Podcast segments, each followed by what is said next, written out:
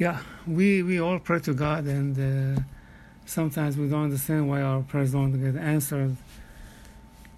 We wonder even if they were heard, you know. So there are, there, are ways by which you approach God. There is protocol, you know, because because on the prayer on the way to go to Shamaim has to go through, you know, your olam, this olam. Then you are above us we have the klipot, and then that after after that we have olam asiyah, olam yetzira, olam bria, olam atzilut, where God is.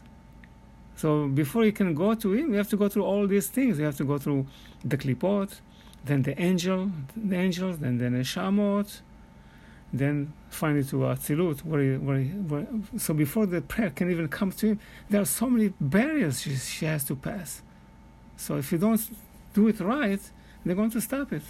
It doesn't get to him. But there is one thing that you have to keep in mind that the Zohar says in Parashat Yitro.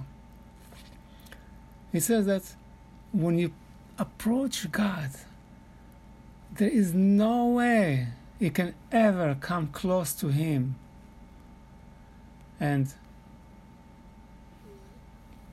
get your wish and your desire unless you come with fear and broken heart to him.